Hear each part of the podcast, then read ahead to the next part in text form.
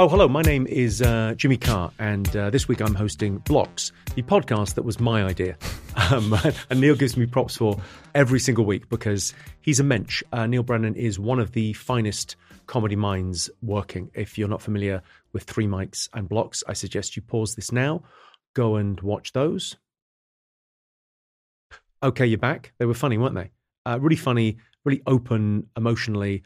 Uh, Let's talk about the structure. Yeah. Well, Structurally interesting. structurally very interesting. But the blocks uh, show you share a lot. Three mics, you share an awful lot of yourself. I thought it would be fun for the listeners of blocks to do a special episode with you where we talk about your blocks, we update your blocks, we talk about the things going on in your life um, because you are, uh, I think, at the vanguard of uh, Human existence. Human behavior. uh, where where tragedy meets comedy. I mean, your childhood, I would say. I know we're both obsessed by um, documentaries. Your childhood, it strikes me, would be a hit documentary on Netflix, and people would not believe it if they had filmed it.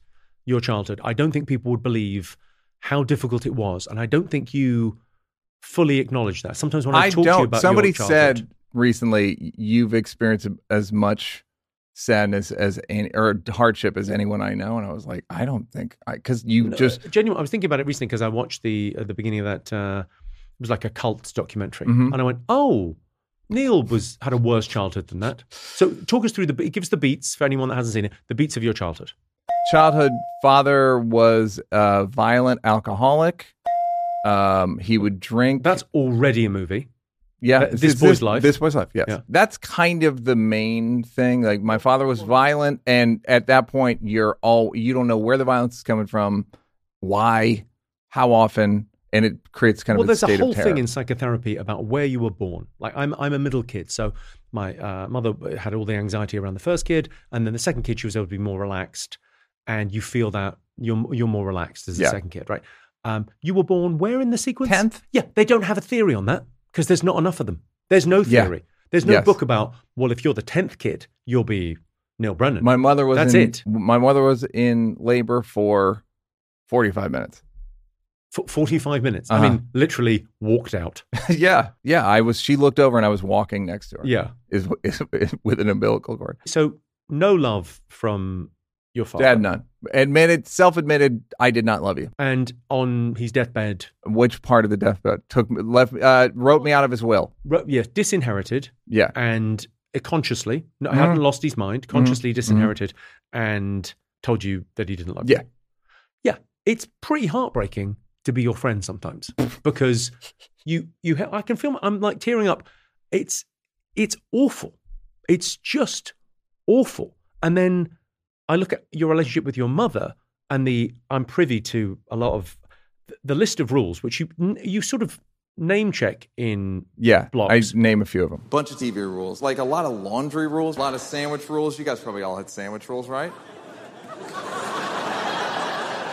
I'm so obsessed by that. You had a list of rules that were put up by your mother that are, again, heartbreak upon heartbreak. Like the food, the laundry, the rules, the lack of Warmth. no. she warmth was weirdly warm, uh, in a, in her own way. And in her defense, she did stuff that was like incredibly thoughtful. Like every night, she would warm the plates up for dinner. Right. She made dinner, warmed the plates up. We all had warm. It's like a nice, thoughtful thing to do. For instance, I and I, I'm more. I just spent some time with my mom.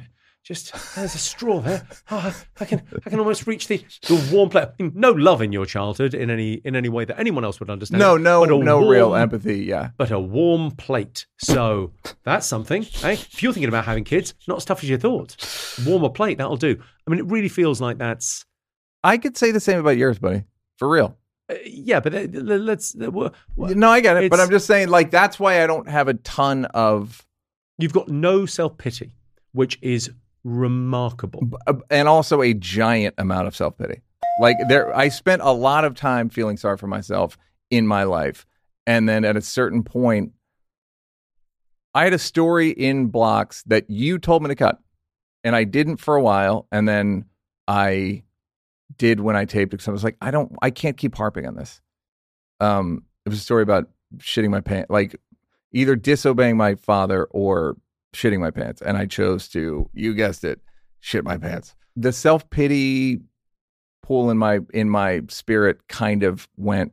I just stopped two three years ago. I think we talked about this because J.K. Rowling had a great line on it, which is it's tough love at its toughest, where you go, we have to have a statute of limitations on childhood grievances. I don't know what age it is because it's definitely not 18. If someone comes to you at 18 and Yep. says, I had that childhood, you go, oh man, you okay? You need a hug. You okay? If someone comes to you at 25 and says, I had a really tough childhood, but you can't be meeting St. Peter at the gates going, "M- my dad Did you see? yeah, my dad was a dick. Yeah, Yeah. but you had forty years. You come on, you you, yeah, you have to get That's that about some the stage. calculation for me. Is a, a, at around late forties, I was like, I guess not. I, I got to just stop doing this because I don't. a- A lot of that before that was a lot of anger at my Yeah. dad and my mom, and I like I was happy to talk about. it. In fact, Three Mics was written as a the dad part was written for revenge. And at a certain point, I was like, can I give him? I don't want to just go slag him on stage. So I made it more. I put I put some empathy in it of like what did I owe him and what was his life like. Yes, I mean his life was. I mean, he grew up in the depression. Who who even knows? But I think you want to correct that as a parent.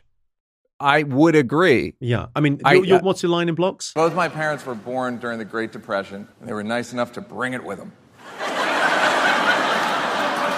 Uh, that was a Derek DelGaudio line, the director, Yeah. and uh, Again, great your line. obsession with fairness. It's a line in your special. It's a great line. You give the credit to the guy that gave you the line. It's like Re- the- Do you remember what I used to do for a living? Yeah, but it's but it's it's interesting that thing of like your the the the grievances, which is your first big block. Um, holding. I mean, I thought the next special, if you just did, you could call it grudge match, and it's just all of the things where it's the other great line in blocks where you go, I gotta be the only person who was ever asked the question, Neal, would you rather be right or would you rather be happy? And I was like, oh. and knowing you, I go, well, that's bullshit. You'd rather be right. I mean, like the idea, like you're bullshitting the audience by, oh, it was a tough I decision bet for that would have gotten the same amount of laugh. Yeah. Would you rather be right or rather be happy? Uh, Right. Uh, Let's Right. move. Yeah, that would have Right, gotten. let's move on. Let's move Uh, on. And Also, that's the right answer. So, and I can tell you why. so, the grudge is the you've fallen out with a lot of people over the years, and um, I think it's a. I feel very privileged to be your friend. There's an extra level you get to going. No one's better at friendship. Like you're really good at being honest and direct and respectful, and you you add a lot of value. I think uh, when I first met you, I was very kind of drawn to that kind of your mind in comedy. You you you help a lot, but also it, you're very giving of you know lines and ideas and things. But it's also that thing if you go, you're very good at being honest. You're very good at you know. It's a I think friendship. It comes from a. I think it's in a weird way comes from a bad place. I eh. I remember yelling at somebody, and I was like, "Look, I'm not trying to draw blood here." And and then I bought, I took a beat and I was like, you know what? I grew up Catholic, and the truth is, I am trying to draw a little bit of blood, like real uh, righteousness and and and so that's a downside. But I think if if I apply it correctly, it can be helpful to the person. Yeah. So that thing of the the resentment and the being willing to break up with friends is a very unusual thing. Most people they they talk they'll talk about ending relationships, but there's very few people that have talked about. I thought it might be an interesting bit of stand up for one of us about ending relationships with friends. We go, you're no longer, you know. I essentially, I suppose, I broke up. My father's not dead, but I haven't seen my father in many years, and I don't intend to. But that, like, breaking up emotionally with someone and going, yeah, I don't need that in my life, is Yeah, it would- strikes me as quite healthy in a way. The, I know, and I'm on the fence about it. Meaning, I like having boundaries. It the lack of boundaries in my life was really damaging and painful. And then you go to 12 step groups and you learn some boundaries. Now I I I and I I had them and and I never really administered them until the last couple years. And and I still don't know if I'm right about it. That's the interesting thing is like if I if I say I don't want to be friends with you anymore, uh I it's always after a lot of consideration and a lot of friendship and if they haven't I think the the main element of friendship is reciprocation. Yeah. It's it's I go to your party, you come to my party. I call you back within a day, you call me back within a day. It's just it has to be Yes, fair. I, I do feel that thing of like some some friends that you feel like you're chasing, and you kind of go, I, "Do I? Sorry, why, what am I doing here? What's, what's yeah. going I'm an I mean, adult. sometimes if it if, if it's not if it doesn't feel equal, it, you can't go ahead. That's what friendships are. that seems to be the point of friendship. Do you know what I mean? Yeah, like I, it I always seems. feel like there's a. I my theory is I think comedians have career dysmorphia, oh, we all do. and we think, oh, my career's because I'm not doing as or as you know Yeah. wherever we stand, wherever we are in the hierarchy at the comedy store or the cellar or theaters or how many we're selling or how many nights we're doing at the Beacon, whatever the whatever the metric is, there'll always be someone doing better and someone doing worse. And where do you stand? Yeah. But actually, if you step back just for a second and go, well, that's all crazy. You're all making a living telling jokes. This is all great. The the it's what I've come to is comparison is the thief of joy, right? Unless you compare down. Compare down. That's what I've been doing recently. I just go, ah, and then I go, but I'm doing yeah. incredibly well. But because you're in the, you know, it's like you watch a marathon and there's like the group of yeah. Yeah. let's face it, Kenyans at the front. And then they all, they're just, but it's like, dude, you guys are dominating relative to the field. But Yes. you're only looking at the nine people in your pack or I whatever. always feel terrible for tennis players. How come? because the number three player in the world turns up. Any anywhere he goes, the one and two are there. They Yeah. fucking you guys. Yeah. Like you could have gone anywhere else in the world. I think the great Yeah. thing about being a touring comic, especially when you play unusual places, I mean, No one's there. no one's there. Yeah. no one's there. If you're in, if, if you're in, um, if you're in Reykjavik, no one's been there for months. I know. Oh, I remember here. Great. Dave Attell said it was great. He was in Alaska and he was like, it was the great feeling to be the funniest person within a thousand miles. well, I think Dave Attell could say that most nights in New York, but I, he can say most places in the, any Uh, any place in the world. But yeah, he's incredible. He's Um, absolutely incredible. That thing of fairness, though, do you think that comes from your childhood and the injustice of growing up the youngest of ten and it's yes. having nothing? I mean, your parents weren't poor, but they, they had so many children. They're Everyone's the poor at that Yeah. amount of kids. Yes, I think even Elon Musk is going. "Well, what are we going to do for I got college fee?" eleven, but Yeah. uh, you told me that good Elon Musk story about the house. I'm sure you can't repeat it. oh no, I could repeat that story. Yeah. Yeah. Where he was renting a House, tiny. yeah. a his friend came round. He was holding two babies. Elon Musk is in a small house holding two babies. a tiny house down the road from the factory holding two babies and the friend knocks on the door and goes what? I came to the, you you live you live here yeah doesn't own anything doesn't own anything anymore got rid of all the houses Yeah. just because it wasn't getting him closer to where he wanted to be and he didn't like how expensive houses were. yeah There were the interest. It, the real estate in Austin had gone up so much that he's like, I'm not fucking paying those prices. yeah I yeah, mean fine. If you're fine. cheap, you're cheap. Crazy. Uh, it, here's what it is. I believe because violence can come from anywhere.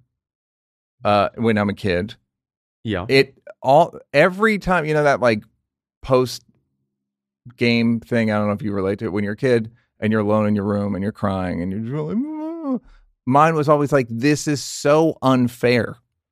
Warn me. Let me let me do something horrible, then beat me up instead of. And I again, I got the least of my family, so I'm like, you know, it's it's a handful of incidents. But the fear of it is it can come at any time at anyone. well also seeing that being exposed to that as a child you even you don't really acknowledge I don't feel uh, as a trauma you you acknowledge when it happened to you but you don't acknowledge your first memory Yeah, my first memory is my brother fighting my dad. yeah So I do see it as a trauma, uh, but I don't. I think the lingering one is anything bad can happen at any point for no reason. So if I can create a fair environment, then I'm pleased and I can count on behavior and expectations and all that stuff. And so if I don't have that, I hate it. And or it's what I didn't like about most of the relationships I was in romantically. It's like, wait, what? You can just yell at me for a thing you're making up? And, you know, uh, the woman I'm with now pitched like, well, can't you empathize with me for feeling that way? And I was like, I can't. And she was like, you're right. And that was like the first time I I was like, this could this is new and it, this could work forever yeah to me. Yes, Um, an, an emotional kind of match. fairness yeah like an emotional like oh because you brought it up like you can't just hold on to the grievance if i pro- if i say things to you that show you that you were wrong logically Hmm. i have to you have to agree Well, I think that thing about your, um, you know, you can't tell me how to feel, or you know, but becomes um, a very tough way to be in the world because it's you're not living in other people's worlds; they're living in yours, and that's a very you, difficult to form relationships with that. but i think that's what everyone does i think you come i think the ideal relationship is and we've just found it Hmm. uh, naturally is fairness expectations uh reciprocation you know like and you I can remember you. build I remember when we first became friends. Went on a long walk, and oh, a couple of long walks in Montreal. And you said to me at the end of it, you said, "Okay, so we're going to be friends, and uh, when we're in the same city, we're going to have lunch and hang." Yeah. pretty much it. that's the that's Okay, the those and are you the gave me a terms hug and you said goodbye. Yep. And it was I'd never had anyone set down the rubric of a friendship and how this is going to work. And it went, okay, and that's what we do. We're in the same city. We hang out, we have lunch, and we talk, and that, and then we're sometimes we're in our lives a lot, sometimes not. But it, you know, it really works as a as a thing. yeah i think you can ask up front what you believe it will be Yeah. or i guess well, I, I, I mean, my theory on happiness is its expectations exceeded. It's like. Why is why is why are birthdays terrible and New Year's is shitty? It's because the expectation is this is going to be the best night, can't be met. You Yeah. can't meet those expectations. And you go, well, it's just going to be okay. yeah. If you go fun. okay i have a question. I don't like parties. Yeah, so how are we going to handle this? Yeah. um yeah it seems like that's now someone would say like you're neal you're so autistic for saying that but i'm like i get my feelings hurt all the time by friendship. So if i say hey can you do this Yeah. and you go yeah okay. Then there's no then every then we can resolve conflict easily we can it just makes everything and the question is is that valuable I don't know. I don't know if I've resolved the conflict with you specifically where you've been wrong. I've been wrong a couple of times. Oh I'm we ve- haven't had a thing We haven't had a thing where you've been wrong. But that's maybe, but i just talked about not complimenting you enough Oh, but I mean, that's hardly. I don't think that's a foul. I sent you, uh, for context here, it's another podcast, but uh, I sent Neal my uh, special, and he was very effusive and nice about the jokes, but didn't compliment the direction. I mean, honestly, he had directed it honestly, I got. I was asking you to do me a favor. That's. I'm not looking for praise. I'm saying you watch it. Is it okay?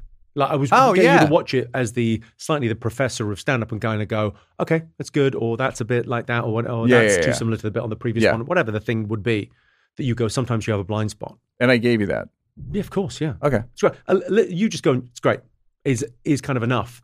But it's that thing of like where that comes from. I know what that means from you. yeah you've heard me give opinions about other specials that you probably agreed with Yes, I mean I think you had uh, that Montreal, that thing that you wrote in Montreal, which I think should be a bit stand up.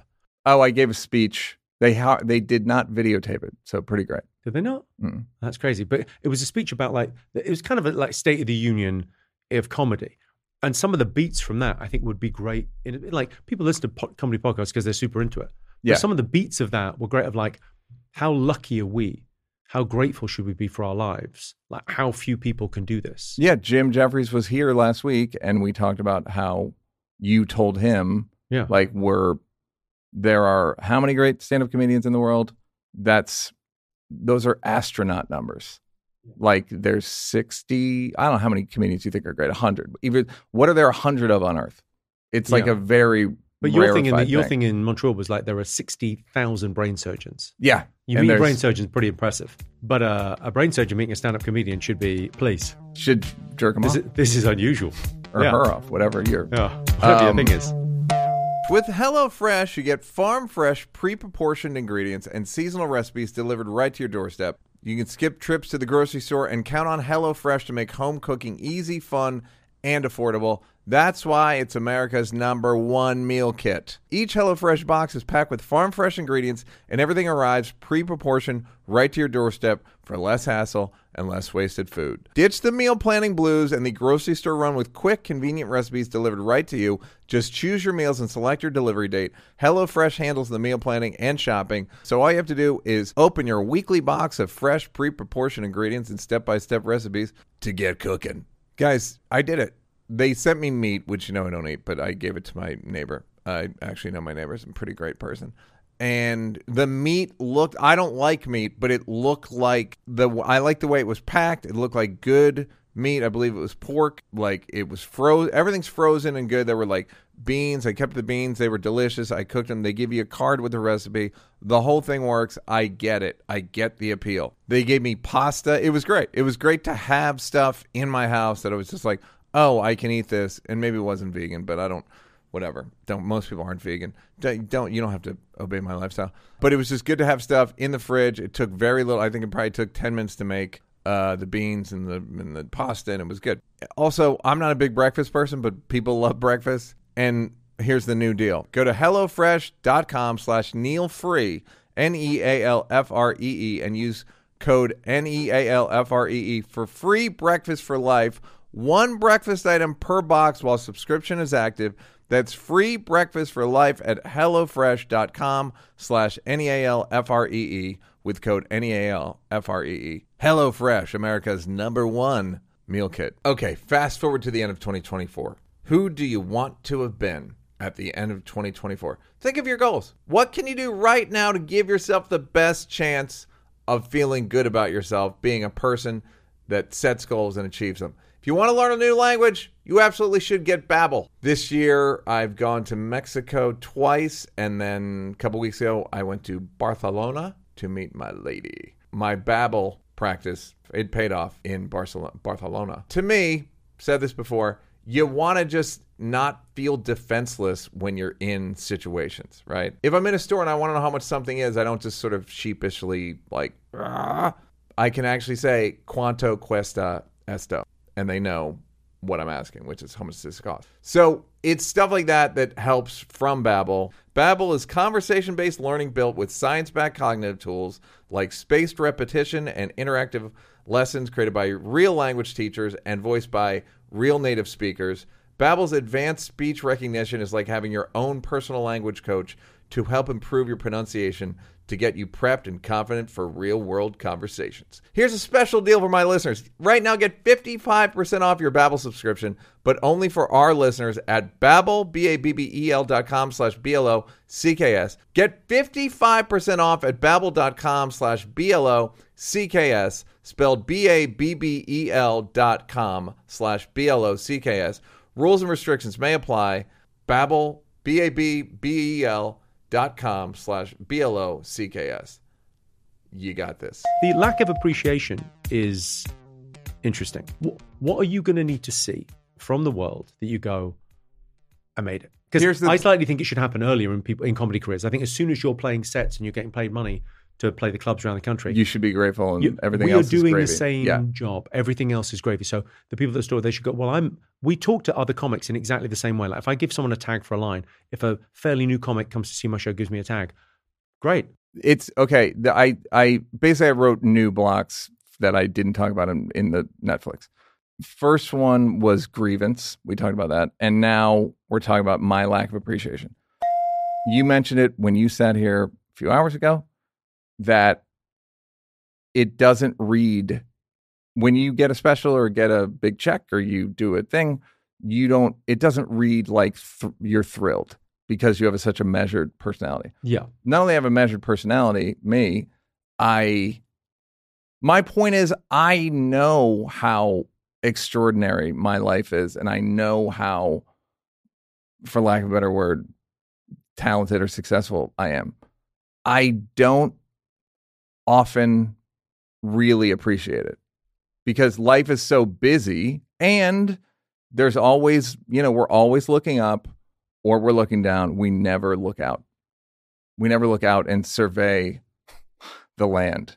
And that's the thing I have a hard time with where my friend David Kabuka came to see the new special and was like, now that's the, he's, uh, I think he's Nigerian. He was like, now that's the Neal Brennan we've all been waiting for.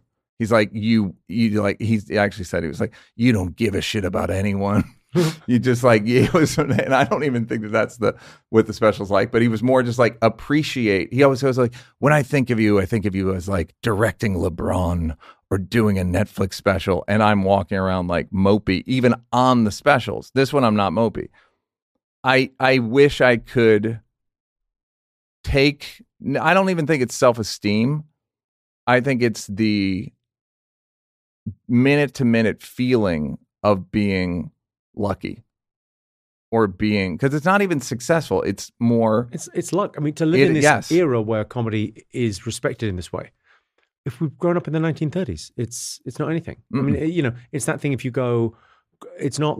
It's and it's always like that. The the illusions, the lies in comedy. It's always it's talent and it's hard work, Yeah. and it's always a mix of the two. You, know, you have a, Yeah. a, a natural kind of you know, maybe you have got a predilection for thinking in this way, and then you put the work in. But without the work, you nothing. Yeah, and I even say I I don't feel this, but I do f- say you're lucky to have a work ethic. Yeah. Well, it's a weird thing where we will sort of, if a beautiful woman walks into a place, like a model, it's easy for her, she's good looking. But I was chatting to a guy, it's like an IQ of 180. Mhm. What the, the fuck are you talking about? She's beautiful. You're really clever. And you were born with a huge IQ and you have a weird work ethic where you read everything and you go, well, yeah, that's, That is a form of like you're that's you don't but dictate. we don't see that luck in the same way. Luck seems Yeah. to be the thing that we really see, and it rankles. That people go, oh, that's just really lucky. He's that good looking. She's that good looking. That's just a, a luck thing. But also, It's like looks expire, yeah, and that's and our talents won't expire. Ideally, I mean, they'll maybe popularity will, will wane or go up or whatever, but but I I think it's all luck. what would make it feel like you were acknowledging that success? So when the new special drops, what could you do that would be like you buy yourself something or go somewhere? I had or- it or- when Blocks came out. I l- was literally walking down the street. There's a, uh, there's like Austin downtown, and if you cross the river, it's Yeah. way like more woods and grass Yeah, and stuff. yeah. And there's one of the roads, streets. Uh, I was just looking at my Twitter, and it was all positive, and I just went, And a Rocky. yeah, like ten seconds of just like. Yeah. Then you got to walk. Yeah. then you got to get to where you got to look at the. There's just I- life I- makes you say you. you don't like parties, but I think the next time you do one of those, we should endeavor the people that you're close to in life because you're close to a lot of people. I mean, I, I'm aware of this. You're very close to a lot of people. You're very good at introducing people, Mhm. but you don't often bring us all together. Mm. Where it's it's very much a, a Avengers assemble with your friends. Mm-hmm. Like we're not all in the same thing. And uh, but I wonder, should you try and do that with us next time? Should you maybe try and share yes, that moment? but I guess the the idea is I'm not going to be able to do this. I think it would be great fun if you did. Okay, I, I like even in a do non it. In in a non jokey way. I think it'd be great. I teared up telling you that. But you, like I, it means a lot to me. but you came from you came to comedy late. You already I came to established stand up late. yeah comedy early. Knew what you wanted to do. Uh, you know, directed one of the seminal shows of the last twenty And years. wrote, and wrote. and wrote, yeah, and and came to comedy late, and then it, you know this is the third Netflix special. So in terms of appreciation, I mean, it's like you did it. Yeah. I well, that's the thing is I know. Here's part of it is I know that Yeah, I know what I the the journey, Hmm. um, but I think most people, most other people don't. They're just like, well, I've done nine, like or whatever. The people that would be at the other party. people, yeah, but yeah, you know, I I Yes. understand. I I would. Here's what I would say: we all have to do it. yes, I think so. And, at if you the haven't day- done a Netflix special, You you, know, literally have to face the wall. you know how the greatest watch- line on this? Uh, Noel Gallagher had a great line on this. What was it? Well, he was talking about who's the the biggest band or whatever, Mhm. and that's someone's I don't know who who it was came after them that sold way more records Yeah. and did way better, and he went, yeah, but we mean more to people, He's right. And that thing of you go, yeah, that's the I don't. I now I would say like The- I the- don't mean more to people the- than. I'll- I would say I don't mean more to people than most of the people that would be at the party. Well, okay, but the the you would say that that's uh, maybe. Uh, I think it's also that thing. If you go, what's the what's the hidden metric of comedy? Because there's one metric is Netflix specials, one is ticket sales, Mhm. and they're very easy to measure. Yeah. So we, we tend to go to the things that we can measure. But actually, the the metric should be the the joy that people walk out of a show with, or what stays with people.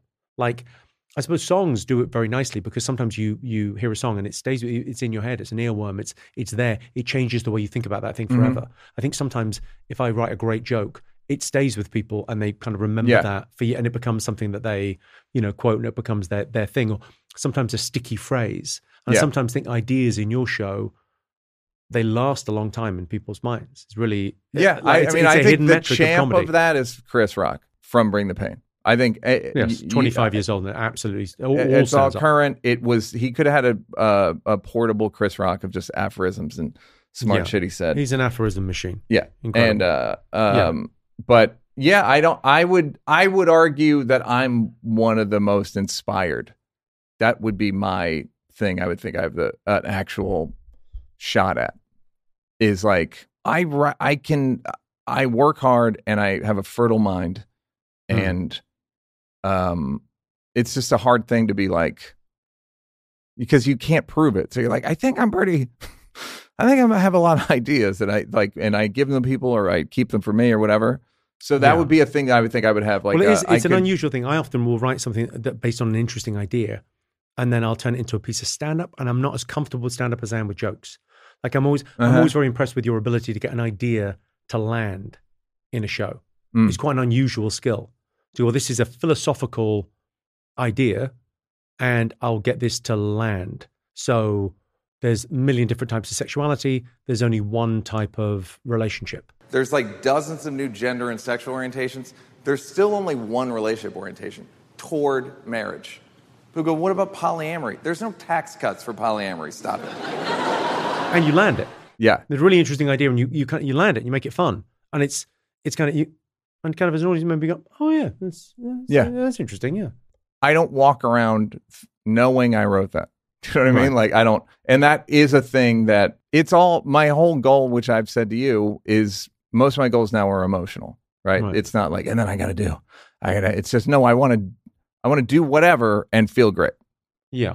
And so that's that's a very hard thing to ma- to to get to because it's so you know there's not you can't really watch YouTube videos about it.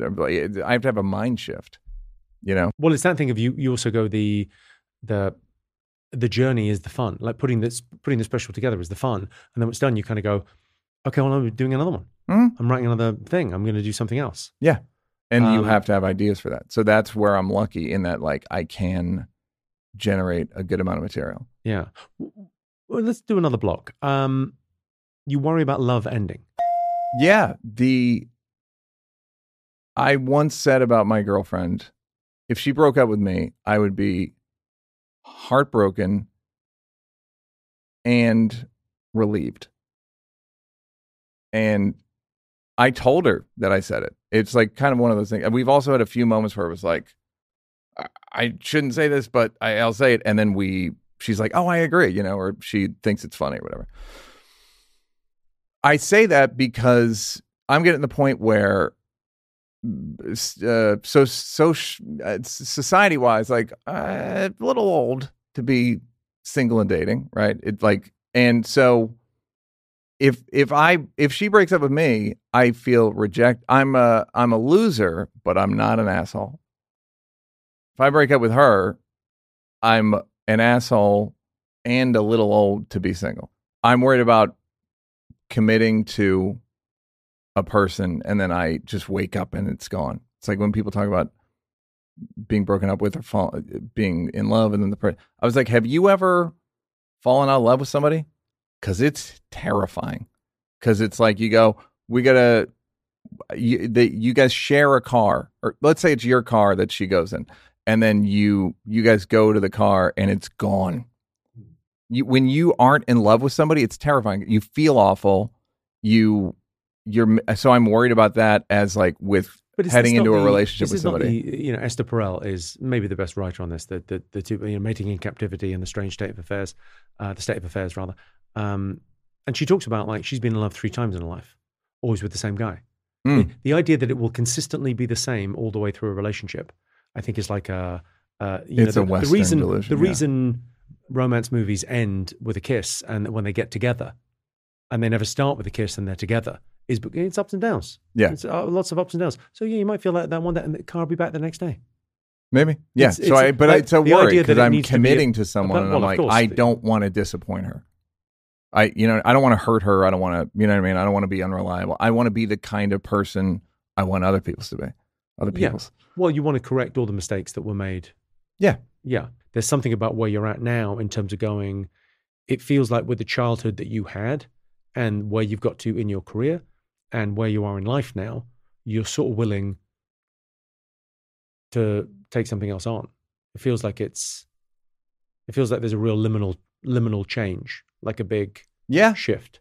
Yeah. It's it's phases of where you're what phases and uh, what your priorities become, and what your uh kind of perception of stuff. How big a shift was the ayahuasca? Jimmy, I thought you'd never ask. Yeah. This is, by the way, the longest the show has ever gone. It's the longest I've ever gone in conversation without bringing it up. Yeah. it's made me it shifted my priorities where i do actually say as much as i'm joking about like i don't want to feel like i'm not a big deal but well, you want to feel like you're the biggest deal. In one sense, you want to go, I'm at one with the universe. That's that's you couldn't be a bigger deal. I'm a tiny cog in the wheel. It's it's it it's, takes it, you to, it takes you way closer to tiny cog in the wheel because you just go like this is going on in a million places right now some i, I couldn't even ex- like i feel like once you experience god you uh, which i believe i did on ayahuasca and the various things i've done it just contextualizes you But I mean, this is it's amazing to have a list of your um uh, your blocks and not to have depression on there. It is such an extraordinary moment. I think it might be worthy of one of those. yeah You were depressed for 25 years, uh, medicated um, pretty heavily, yeah and well just one i guess two things at one point but yeah, but yeah. but constantly throughout Yeah. that period. I don't feel much pride over it because But- I don't. but I don't think people that have depression are. I never felt bad about it. My family, brother, older brothers, be like, "Are you going to keep taking that stuff?" And I was like, "Yeah, I don't care. It's like diabetes or whatever. It's not." So But the fact you're out the other side of it, I do think is remarkable. yeah, I mean, that's very few people that have Yeah, been through it. Obviously, I see it more as I didn't really earn it. I suffered from it. I mean, when But- you look at sorry, you, Yeah. I tell you what, you should watch Blocks. It's a Netflix special where a guy at the end talks about all of the different things he did to get through his. He Yeah. didn't sit with his depression. Like it's, it's a weird thing where you're a guy with depression with quite high agency and resource. I so want. you I read fought it. Yeah. everything and you went and got these crazy magnets on your head in uh, but they weren't strong enough so you went to china to get stronger more illegal ones um, we don't care about this guy can turn it up to 11 but that thing of like going you really looked for everything and you found something that worked for you and a non-addictive drug you know you get the call you hang up the phone or you uh, you have the message from it and it feels like you're exactly the same person i've always known there's an absolute essence Yeah. of neal brennan but now you're you're not depressed anymore and how I can hit the gas a little. on I couldn't hit the gas when I was depressed. You, there was Yeah. no ability to hit the gas uh, energetically. yeah And now there's some. I still have. I can hit the gas. Problem is, my face doesn't always do it. yeah my face just sometimes just like I think i'm, I'm, really i'm, I'm kind of amused beaming. by by how little you you you know how much there's a there's a there's a shot neal has on his phone his screensaver which is the it's him on stage and it's the monitor which would normally have prompts or something on it if you're recording a special and it just says smile yeah. and it's so and I funny still to didn't me. smile enough. yeah I And- go. I but the irony of your job being i mean it's like the it's the classic old joke about the clown yeah. going to see the psychiatrist and the guy says well you're depressed you go and see pavel pavel's playing this weekend he's the greatest clown in the world he's go and have a good laugh that will cure it he goes i am pavel That's funny.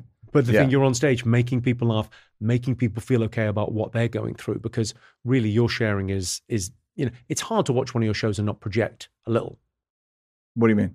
well because you watch it and you talk about you're very emotionally honest Mhm. and it's hard to watch it and not go oh yeah i've got a thing with it's not that but it's Yeah, this, yeah, yeah. whatever that that thing is Yeah, I, I as you're saying this, I'm like, oh yeah, I I see that as I I was so self pitying for so long that now that I'm not, I don't uh I don't even understand it. So if you feel like I don't give my childhood enough Well, no, I- I- power or not power, but just No, but- acknowledgement. Yeah, I I- don't. I with the ayahuasca and the depression thing, like I had time and I had a little money, so I could do stuff Hmm. that most people can't. Well, it's so I also was, that thing of like, what has your fairness came from your a a fucking awful childhood. Mhm. You got this incredible ability for fairness, like this. This you're obsessed by fairness.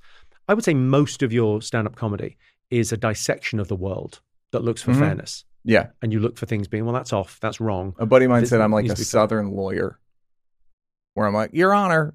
Yeah, one more thing that doesn't make sense to me. Yeah. that thing that everyone else is doing in the world, I don't like it, and you're willing to be unpopular for Sure. that. So that that feels that's quite um, a super. Like you talk about lack of appreciation, but it's my friend said this thing to me recently that was really. Um, he's a really famous singer in in uh, the rest of the world, Robbie Williams, hmm and he's got a Netflix special. Yeah, no, it's great. Netflix uh, Yeah. thing. We said I'm an entertainer in the classic sense. If you don't love me, I don't love me. Right. And I think comedians, all comedians, but maybe you more than anyone, are you desperately want to be loved, but entirely on your own terms. Willing to do nothing to get it. Yeah, well, well, Well, you're, I'm willing to. you're speak- willing to you're willing to speak to people. You're willing to Yeah, put yeah. on a show and be super funny. Yeah. But like, if they don't like it, it's like, uh, okay. But No, I'm- no, but you you underestimate to me. You underestimate my sensitivity. Where I'm like, I do the one person wasn't smiling. I do the bad Instagram message. Did I ever tell you the uh, the smiling story from Montreal for me? Mm. that like I did a Montreal show. This was many many years ago with uh, it was in quite a small room. Uh, remember Galifianakis was on before me, just amazing. So did the show, did like an hour, and couldn't have gone any better. And there's one guy in the front row, looking at me like, like, like like I'd killed his dog, like stink eye the whole time. Well, how, what more do I have to do? Don't come Yeah. to the show. Definitely don't sit in the front. You're just gonna fucking look at me. Just nothing, not one laugh. And I'm walking out of the theatre and he's waiting in the lobby. And I went up to him and I went, and he went, I'm from uh, Yeah. uh, Venezuela, but I, English is my fourth language. You're my favorite comedian. I have to concentrate so hard. And you go, okay, all bets are off. Yeah. All bets are off. We had a similar one where there was a comedian that we were on shows with where I was like, Does that guy hate me? And you were like, You were on stage and he was miming your act with you. I won't say who because it's not important, but you know who I'm talking about. Oh. And it's like, yeah, you we often misinterpret Yes. the people's perception of us. Sometimes we don't though. And so that's where I I I'm open to the thought that maybe they they uh, there's some sort of misunderstanding in my perception of their behavior, but there are times where people just don't like me. Well, I, So- I think you're going to have a spider sense for that forever. That's just that's locked in. You can't have that. You talk about factory settings, and I talk about this a lot now with with my kids, like the first thousand days being the factory settings, how they are, what they do, how they interact with the world. You want to give you want to give the therapist the least to do in the future, Mhm. and you go, well, you couldn't give a therapist more to work with in terms of trauma and childhood, Yeah. in, ter- in terms of that stuff, and you seem kind of through it now, which is kind of amazing. I That's mean, also ayahuasca, where Yeah. I just became, you know, I mean, my like I spent time with my mom a few days ago in Philly, and I was, you know, it's at that age, it's how many times, how many more times am I going to hang out with my mom? There's a terrifying fact I read recently about you spend with your kids 98% of the time with your kids up until the age of 18. Yeah. And then it's like you're you're begging them to come for lunch. Yeah. Yeah, I'll give you money. C- Come collect the check. And now, yeah, now with my mom, I'm just kind of over all the grievances, and I can enjoy her more. Yeah. I always thought that was the best bit of wisdom. Someone just threw it away. I was chatting to someone and they, you know, about parents and whatever. And they just, they went, accept the apology you're never going to get and move on. Yeah, I thought, oh, yeah, that's, yeah, that's pretty good. Just take a moment just to go, okay, well, what would it be like if they did? Then- I, it was honestly, it's this is a pretty damning thing to say, but it's the first time in my life where I'm when my mom dies, I'm going to miss her, and I wasn't aware of it before. I may not have experienced it before, and I'm going to miss it. Like I will miss having her. Why you just got close enough? Right I at the it's end. she's done nothing. I've just processed enough stuff where I it also just feels kind of silly and useless to be like, so where were you in 1978? Yeah. feels like an investigation. So she doesn't remember. I barely remember. So why am I still? Why do I still have her under the lights with? And I throw a cigarette and I'm like, so tell me about my child. tell me about your behavior from so fucking long ago that I can ruin my also- life being consumed with it. But is- as a fairness ac- ac- uh, Yeah. aficionado, detective. Um, it is also what made you who you are. You're a very unusual guy. There's, I don't know anyone else like you. There's no one else in that bracket. I agree. And I felt sorry for myself about it. I mean, that blocks is kind of a version of that. Is like, can you believe I, don't, I don't have a tribe? I don't have a good family. I don't have a, I can't get a good relationship going. I think a lot of people feel like that in the in the modern world. The, the things that you touch on there, where you go, well, I'm I'm uh, how liberal are you? Which is one of my favorite Mm-hmm. set pieces in there. How liberal are you? Like, ah. You go, yeah, you you you know, you kind of join or ally yourself with a political party, and then they shift over twenty years, and you go, well, what happened there? I I, I was yeah. It you know things change you go well i don't uh, what was your line i don't believe i don't agree with anyone about everything There was the Mark Twain thing, and it was like during one of Dave's trans episodes, and everyone in the press line was asking us, like, so what do you make of the trans? And I go, I don't agree with them. It's fine. I don't, and I don't agree with any single person about everything. It's just not, but it's lonely writ large. It's lonely as, as like that blocks all the, all my beliefs sort of conflicting with people or conflicting with norms. I've stopped. Uh, something happened. I probably ayahuasca, but I don't. I'm not very aware of. It's not something I think about. It's. I've just been like, look, man, this is who you are. There's trade offs, and let's try to have fun. Like literally, smile as much as you. I have smile flashing behind you right now. Uh, no, it, it like you. I, I can't harp on it. I was just harping. I was constantly harping. I I will say I still harp on some of the grudges because I can't believe them. But and I and I just I came to something a few days ago where I was like, this is not fun. It's just not. It my brain wants to do it and I've had to stop. I've just gotten away from it as much as possible. I've just go like, no, stop. No, stop, stop, stop. Like the first thought comes up, and I'm like, stop. Just, yeah This show is sponsored by BetterHelp. Not surprised. Look, you know, kind of all we talk about is therapy. It's one of my things. In fact, I'm dating one. Anyhow, therapy has made me the man you sit before you. Only the good parts. A uh, common misconception about therapy as it pertains to uh, relationships is that they have to be easy or right. But sometimes the best ones happen when both people put in the work to make them great. I happen to be dating a therapist, and I've gone to a lot of therapy, so we can have discussions about therapy or use tools we use that we learned from therapy. You don't have to date a therapist. Just go to BetterHelp. You don't have to. Don't date your therapist. She's not my therapist. I don't need to explain myself to you. Therapy can be a place to work through the challenges you face in all of your relationships, whether with friends, work, your significant other, or anyone. What I got from therapy most of, of all was probably tuning into how I actually felt about things and developing boundaries that were healthy, where I would say things, what was okay, what was not okay. Just little, those are micro things. They're not, they don't sound big, but if you don't do them, they can make your life total misery. Total misery. So, if you're thinking of starting therapy, give BetterHelp a try. It's entirely online, it's designed to be convenient, flexible, and suited to your schedule. Just fill out a brief questionnaire to get matched with a licensed therapist and switch therapists anytime for no additional charge. Become your own soulmate whether you're looking for one or not. Visit betterhelp.com slash N-E-A-L today to get 10% off your first month. That's betterhelp, B-E-T-T-E-R-H-E-L-P dot com slash N-E-A-L. Therapy is great. It will help you give birth to yourself. Be your own doula. BetterHelp. You know, at some point in our illustrious love lives, we've all asked our partner the same age old question that guys have probably been asking for thousands of years Am I big? While MeUndies doesn't know the actual answer to that, or if your partner gave you the actual truth, but this Valentine's Day, they can help you look huge with their contoured pouch and ball caddy. I used to be a golf caddy, so I this this is near and dear to me.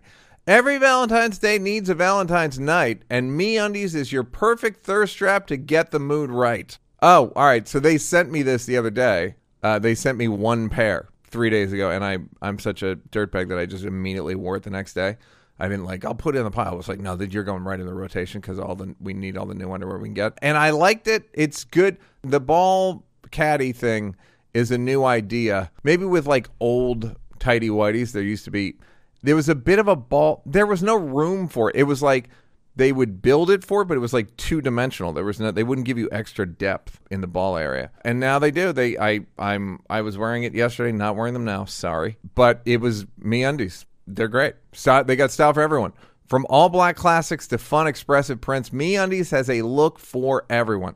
Try our sexy new V Day prints like Electric Hearts or Lovebirds. Plus, they come in sizes extra small to 4XL, guaranteeing a flattering cut for everybody. But it doesn't end there. Me Undies isn't just about underwear. Explore the lounge collection, guys, featuring joggers, hoodies, onesies, and more. It's breathable, stretchy, and oh so comfy, making it ideal for all day wear. And they use sustainably sourced materials and work with partners that care for their workers and they care about their customers also because if you're not happy with your first pair of me undies, it's on me undies. Here's the deal. This Valentine's Day, good things come in big packages at Me Undies. Get 20% off your first order plus free shipping at meundies.com slash N-E-A-L. That's M-E-U-N-D-I-E-S dot com slash N-E-A-L for 20% off plus free shipping. Legitimately good deal. Me Undies. Comfort from the outside in. You guys missed a heck of a hand gesture if you're listening to this. The ayahuasca thing, like I had such a strong God experience the other night on ayahuasca, and I was like, I gotta align more with this. It was so overpowering, just like the idea of like lo- God's love, and it's like God's. What are you even talking? It's my experience with the God thing was so strong that it's like, yeah, yeah, um, yes, I, yeah, this is God being like, yeah, but I gotta, like, what do you want? I don't even know. I barely know what you're talking about. I'm so massive. So whatever. Can you let go of those grudges now? Then can you? I can. I don't know whether it's if you want to repair any relationships or if you want to reach out to people you've fallen out with. But it strikes me that that's at some stage when you when you can't remember what the fight was about, you It's a lot of it is like having stand. It's self regard. Yeah. I mean, I, feel, I don't want to be friends with somebody who doesn't hold me in the same esteem as I hold them. I, I- just don't. It, but it, but it's it's right sizing the grievance. I I've, I've fallen out with very few people over the years. I fell out with one guy that uh, I had a a crisis, and he put the boot in. He you know uh, getting cancelled, and uh, you you go well. Hang on, that's if you if you can't be there for me when the bad When I need stuff is be, happening, yeah. I don't need you at a party. Yeah, Thanks. If I oh, and I, I support you, and it's a that's a one way street, is it? Oh, okay. yeah. I'll That's oh, call that. And you go, well, there's a there's a pettiness to that, I suppose. I could forgive. But you go, well, okay, and then what? yeah. And then you're you've forgiven like someone I've who you know is not going to be there. I feel like I've devalued every friendship if I do that. I feel like Absolutely correct. You can be. I don't have any standards. You can treat me any kind of way. Uh, It it speaks to someone who has incredibly shallow relationships. Like, yeah, I don't care if you. It's like, dude, what do you? I'm not looking for. I'm looking for dependability. I'm hoping that it's about low level shit. I, you know what I mean? Uh, but you kind of have to prepare for like something bad might happen to me. And I also have the fantasy of I'm on my deathbed and they all come back. so Is that the fantasy? Is that the Yeah, and then my new standard is like I'll give you 15 minutes. Like again, it's all just I was It's poor- interesting though. Go on. What's the poorly treated as a child and and uh and I've learned boundaries and I think I was friends with people for a reason. And then once you find out that they don't have you in the same regard, I think it's over. Cuz cuz again, what do what's the point? It's like forgive so and so. Okay, then what are? Then uh, then they're a person I know who I cannot count on. Doesn't seem like right, but I have a, a you know a hallmark thing of like so and so's here to see you, and I'm like, mm, send them in. But it's it. I also know it's silly because they're not changing. Nobody's changing. I don't know. I think we've both You and I changed. I've changed quite a lot in the last five years. I mean, it's actually really since we've known each other. Mhm. And you've been, I mean, to to give you credit, you've been a huge part of my life in terms of my intellectual growth and Mhm. growth as a comedian and aspiration as a comedian.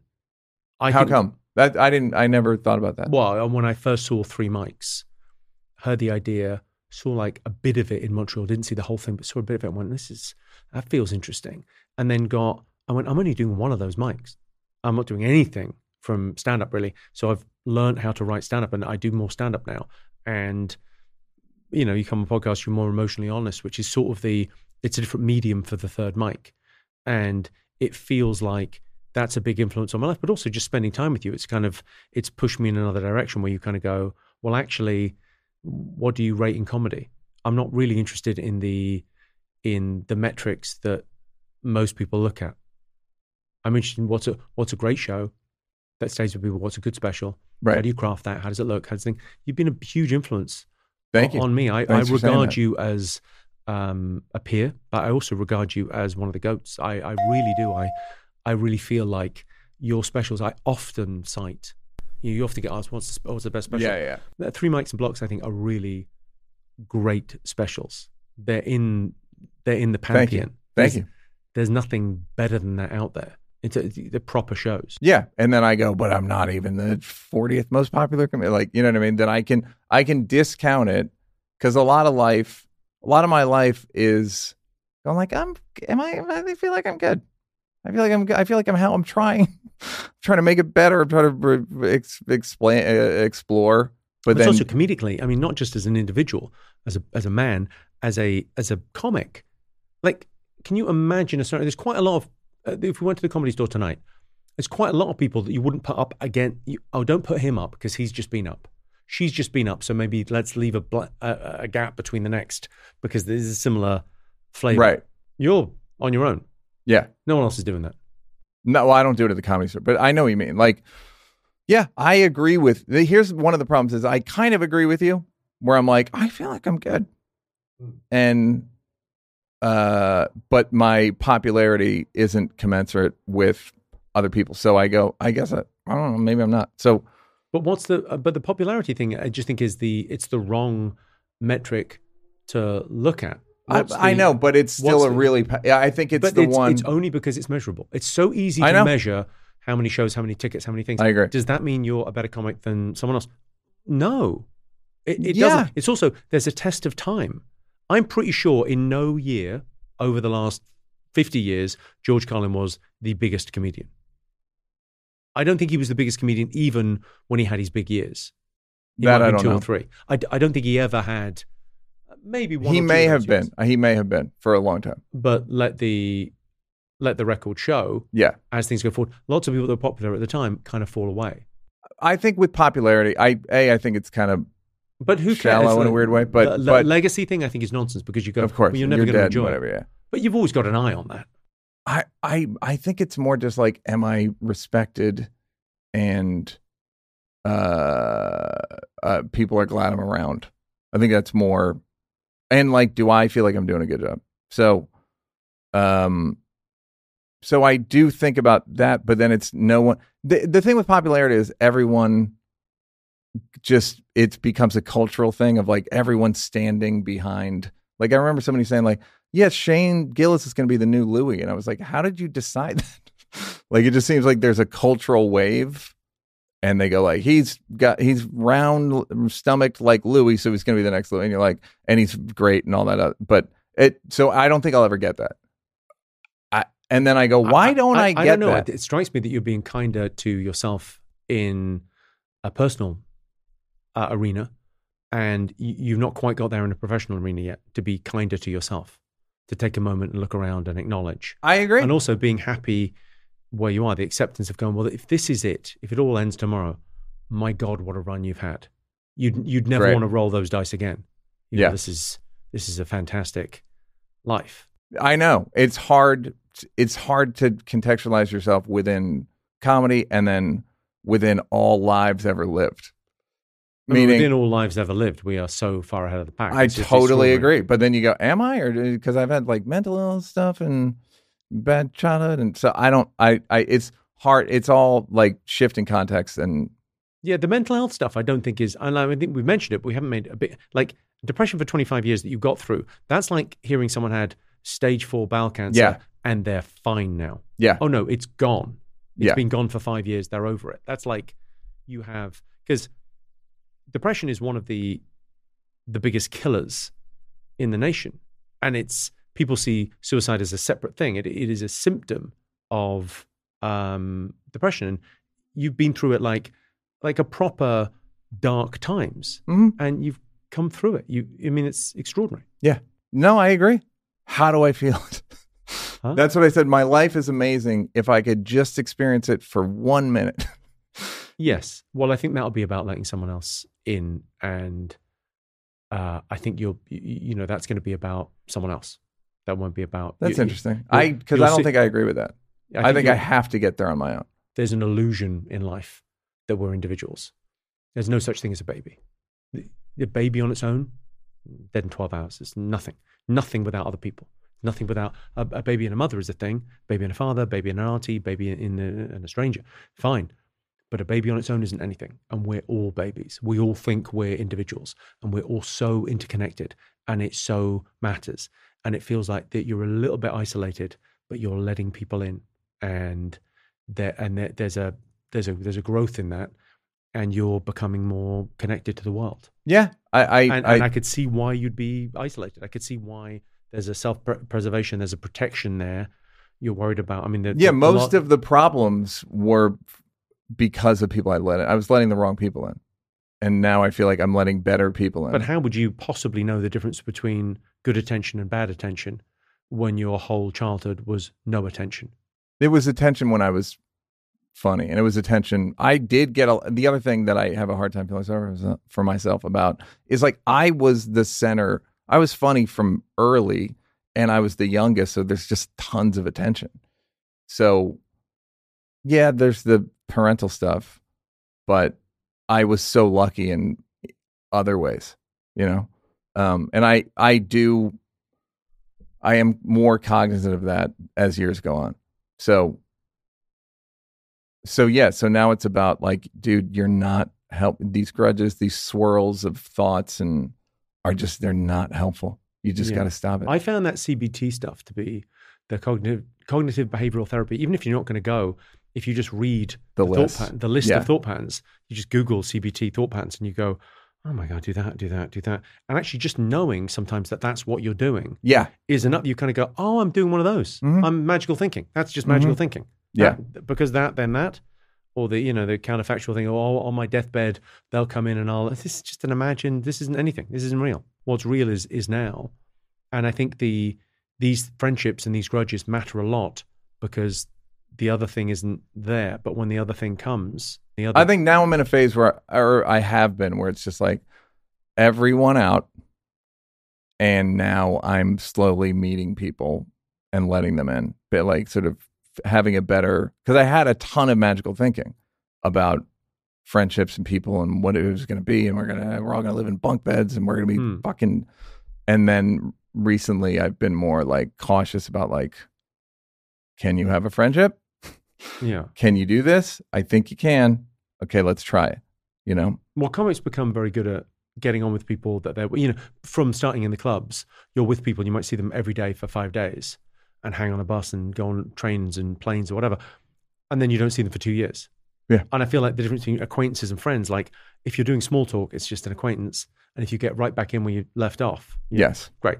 Yeah. So like I'm having better habits with that. And the things I need were better friendship habits and better mental habits in terms of what am I thinking about? Because the thing with the grudges is I I a couple weeks ago I was like, you never write jokes from this. I get no bits. It's just a it's the spin cycle. Yeah. And then so it's like Neal, stop and write a bit. Just stop and go write a bit. Yeah, Like I, a- I, I do think that thing of like the the you know when comics ask for advice, there's a great thing on uh, the website Strange Loop, not doing the thing. You ever seen that? Mm-mm.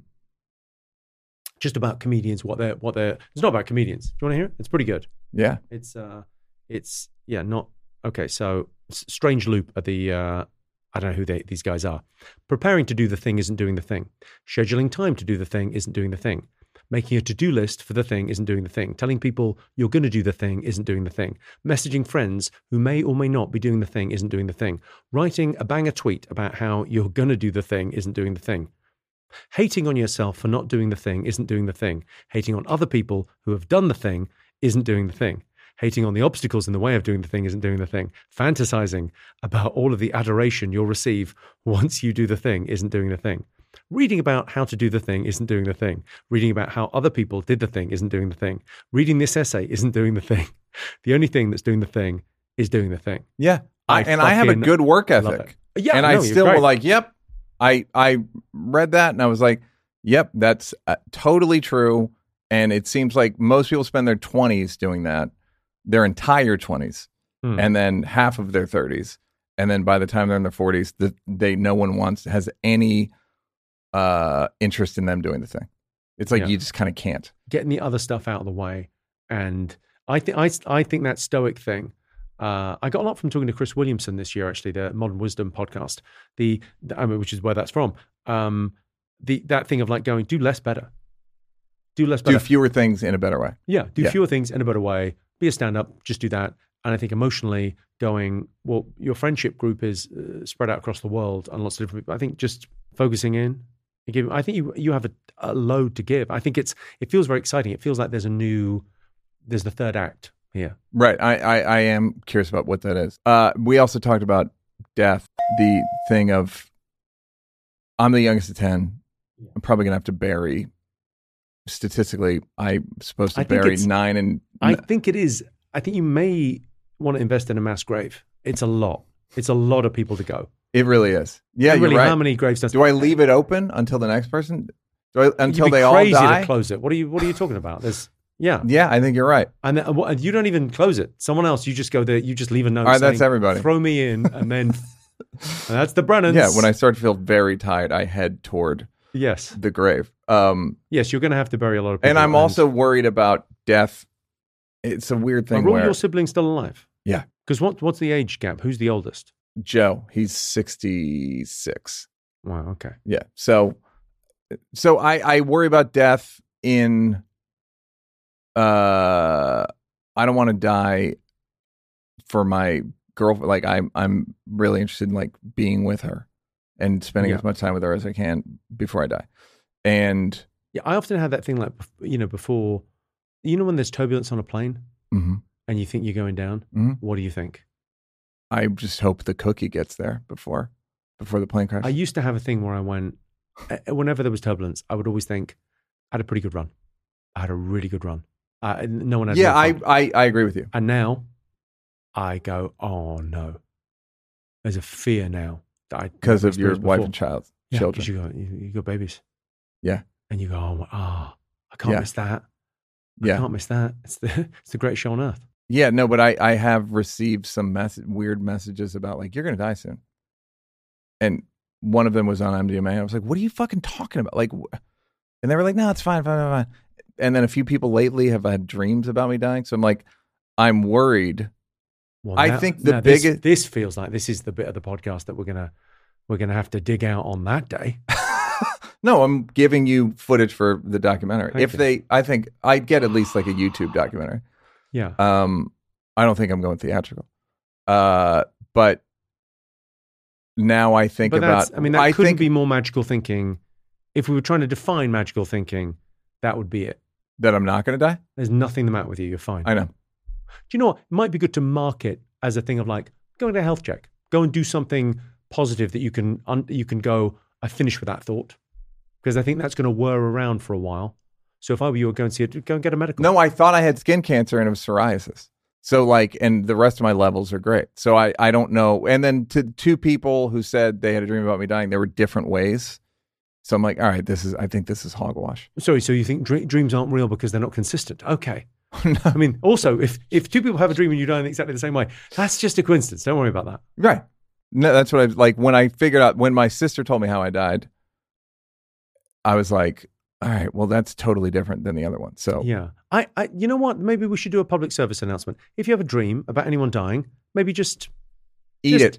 Yeah, Sit on that. it. Just Yeah. you don't need to share that. Yeah. Certainly not with a person that you think is going to die. Because what are you? I know. A Native I've- American wise man. I mean, Yeah. I guess if you are, then share it. They probably know something. Yeah. Yes. People don't know how to discern what's like, you know, spiritual and what's just random. And- But even Yeah. the thing where But I think also taking death as a, you know, let, us be hippies for a second, okay? Mhm. I said earlier I, I, on a different podcast, I think, I don't believe in an afterlife, but I, I believe in a next life. Mhm. And I think the old Neal is gone. I think you were depressed for 25 years. You were a different kind of guy. And now there's a new you.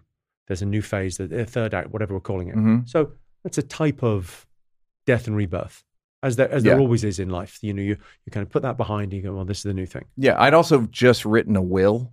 Well, that will do it for you because that's Yeah. such a depressing Yeah. conversation of like, where does everything go? Yeah. Well, why can't I keep on keep it? Yeah. Because you're dead. And you're like, Bury it with me in, in a pyramid. in yeah, yes, please, or in the pit. yeah. Um, in the pit with the other brothers. Yes. Uh, so I that's made me philosophical lately, and and uh, but I think the things that I would like to accomplish is more consistent joy, some sort of emotional resolution. I want some resolution with some of the my issues, and and I would like to spend as much time with my lady as possible. Like that's what the that's those are my two goals. They're not they're very not professional. Yeah, I- it it feels very achievable. I think the I think you have to give yourself a Yeah. on the through the depression and out the other side and in terms of like closure, it's not going to get any better than that. Right. And I I will agree that I I know I've had an amazing life. I absolutely know that my life up to this point has been fucking incredible. Yeah. And some sense of that would be good. And I think But you I do ha- you do have a sense of that in that intellectually you you can acknowledge that you know that and you go you're you you're thinking I will feel a different way. I think that's an illusion mm, that you think you'll you think you'll get to the top of the mountain or you'll buy the house or buy the car or get the watch. Whatever the thing is that signifies success that you go I, I don't feel any different. It's the the the dopamine thing of going I need I need the thing I need the thing and then you get the thing and it doesn't feel any different. Yeah, I you're probably right, but every once in a while you get something that does feel different. Every Yeah. once in a while you're overcome with this. I think a little bit of success in our business goes a long way a little you know once you get the first I don't know, whatever the thing was for you the Netflix special Mhm. kind of look around you got the house you go okay we're doing we're doing fine Yeah. but acknowledging that on a daily basis the gratitude all you've got to do is practice gratitude from my point of view like to to, to make good on that first ambition to have closure is just practicing gratitude uh, and you do but it's like just more just more more, consistent. Yeah. not more yeah just more of that more more gratitude Yeah. before you go to bed when you wake up in the morning just great Yeah, I'm so great. It's I've done things I can't believe. It's unbelievable. So well you get back to the lack of appreciation yeah, that's on you you don't even appreciate how good it is you can't even believe I don't know. it. I I I'm uns- underestimated. I'm underrated in my own head, yeah and I experience it from everybody else, and that's why I get so mad about it. But it's like, dude, you gotta. You started it Yeah, it's like you you first. yeah Like you know, I have. You're right. I have to do it. Uh, it's such a pleasure spending time with you. I mean, totally agree. The podcast is is a is a is a fun way to look you in the face for an hour and just Yeah. chat about you. And I think you're great. I think Thank there's you. only better things ahead. I think it's you know the your your kind of your growth and the fact that you share it with people so openly. There, there, there's a generosity to you that's extraordinary. Thank you. Let's You're leave it great. there. Great Yeah. to see you, man. Love love you. Said it on the last one. Still mean it. Two hours later.